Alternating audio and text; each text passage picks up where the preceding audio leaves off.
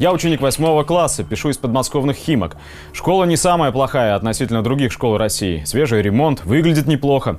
Нашу директрису, которую я помню с 1 класса, недавно заменили каким-то молодым, для директора, самовлюбленным карьеристом, который больше походит на какого-то менеджера, чем на директора школы.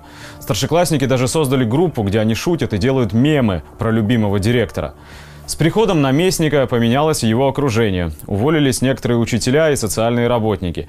Среди них были и неплохие люди. Но это ладно, дело даже не в этом местничестве. Среднее образование у нас, как и во всех школах нашей страны, разрушено.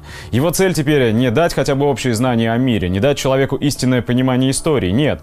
Вместо этого людей у нас делят на гуманитариев, технарей и просто тупых. Девчонки у нас сегодня любят больше украшать себя снаружи, забывая про внутренний мир. У пацанов в основном голова забита грязью и помоями, которые льются от разнообразных видеоблогеров. Все дружно верят великому Илье Муромцу, который наведет порядок в стране. В роли богатыря, как правило, для наших старшеклассников выступает Алексей Навальный. Кто-то верит в Путина. Почему я против этого разделения на профили в школе? Да потому что все остальные предметы отходят на второй план. Зачем гуманитарию математика? Или зачем технарю языки и история? Такое мышление господствует во многих головах и, признаюсь честно, господствовало и в моей голове, пока не случился переворот в сознании.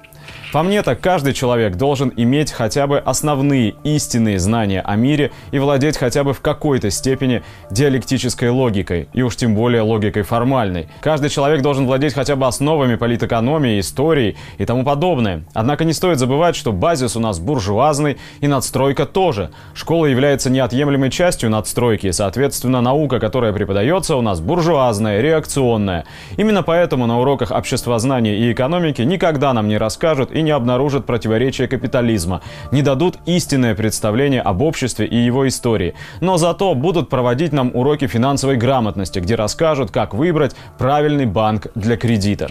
Сегрегация общества неизбежна, такова природа капитализма, и эта сегрегация проявляется повсюду. Я все более и более осознаю всю горечь ситуации, и все более и более понимаю, что я готов связать свою жизнь с этой нелегкой борьбой угнетенных за свое освобождение. Будущее не за либерализмом, не за героем вроде Навального, а за пролетариатом, рабочим классом, и только борьба рабочего класса способна дать свет образования людям. Только этот факт меня и побуждает заниматься самообучением, а затем вести агитацию.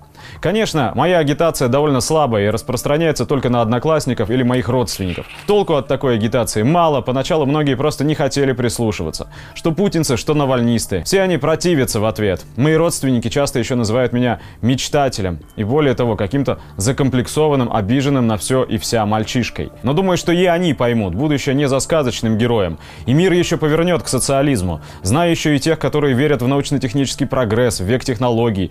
Думают, что роботы или андроиды заменят человека и изменят мир, что машина станет человеком. Однако о каком прогрессе можно говорить с таким чудовищным делением людей на различные классы, с такой сегрегацией, с таким образованием, если нас уже сейчас сортируют на гуманитариев, технарей и тупых? Во время спора я все это припоминаю. Люди обычно молчат или изворачиваются. После таких споров невозможно не задаться вопросом, когда уже человек проснется и вспомнит, что он человек.